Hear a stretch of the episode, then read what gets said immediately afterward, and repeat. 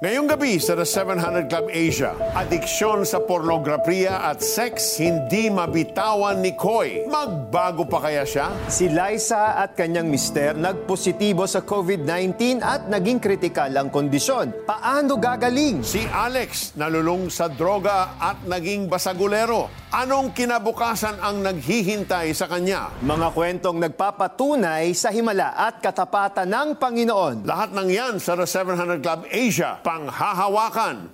Susunod na.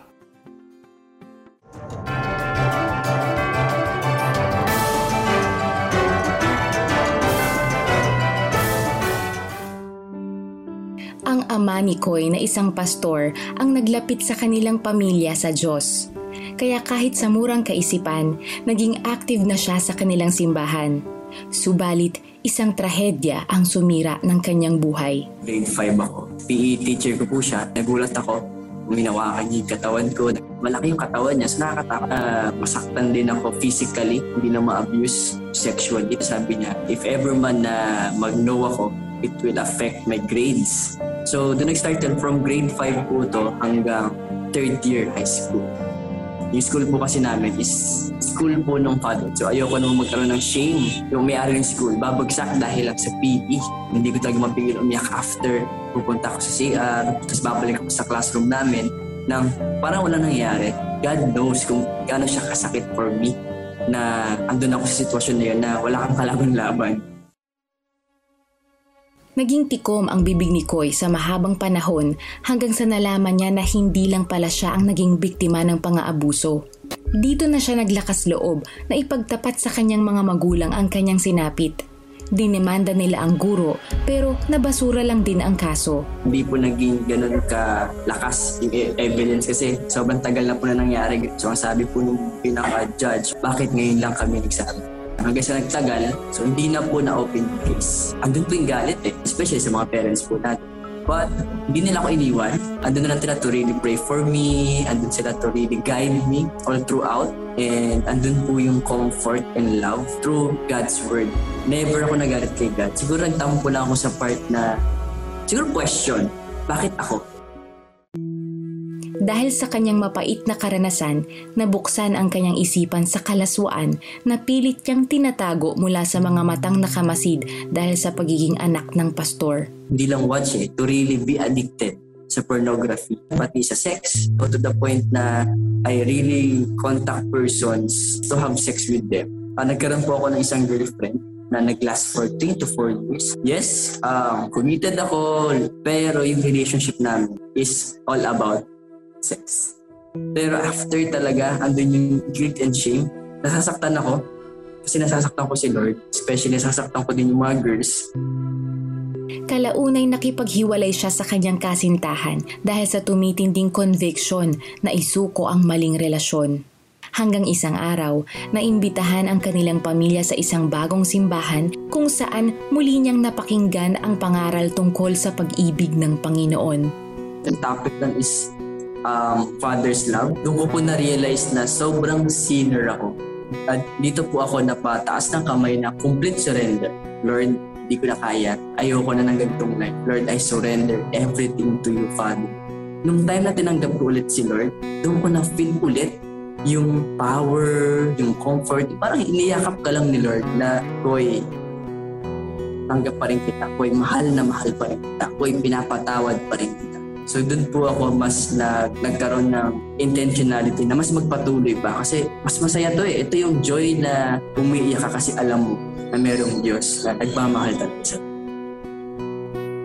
Nang muling isuko ni Koy ang kanyang buhay sa Panginoon, dahan-dahan na itunuwid ng Diyos ang kanyang landas. Naging parte siya ng isang discipleship group na tumulong sa kanyang mabitawan ang mga adiksyon. Hindi na po ako dadala ng phone sa private areas. Pag alam kong tempted ako, may mga triggers sa social media. Just scroll it up or pwede i-hide, i-block yung websites. And pagdating naman po sa dealing with opposite sex, mas naging guarded ako. Mas pinili ko po mag-pray. Mas pinili ko po mag-heal. Mas maging focus po tayo sa word ni Lord, sa pag-reach out sa mga student. Doon ka mas magkakaroon ng time to really say no to sin, but yes to God. Naging kabahagi rin siya ng youth ministry sa kanilang simbahan kung saan masaya niyang ibinabahagi ang salita ng Diyos sa mga kabataan. At sa pagdaan ng mga taon, nagbunga rin ang kanyang pagsusumikap sa pag-aaral at ngayon siya na rin ay isang guro. Ang madilim niyang nakaraan ay hindi naging hadlang para gabayan ang mga kabataan sa mas magandang kinabukasan. Doon ko na-realize na talagang God has a purpose and plans for my life. Kung hindi nangyari sa akin to, wala ako sa katayuan ko ngayon. Part to ng testimony, part to ng life ko. Mas makakwento ko sa kanila kung gaano ka-gracious si Lord. At dahil sa umaapaw na pagmamahal ng Diyos, natutunan ni Koy na magpatawad. At ang malalim na sugat na dulot ng pang-aabuso ay tuluyan ng naghilom. Ngayon, isa na ring youth pastor si Koy sa kanilang simbahan. Si God is in control of everything. Siya yung nagsusulat ng story natin. So I'm really thankful and grateful sa Lord kung paano niya ako ginagamit ngayon. Most especially, paano niya ako ni-rescue from the darkness and paano niya ako ginagamit ngayon as salt and light. Yun yung ginagawa ng sin sa buhay natin, shame.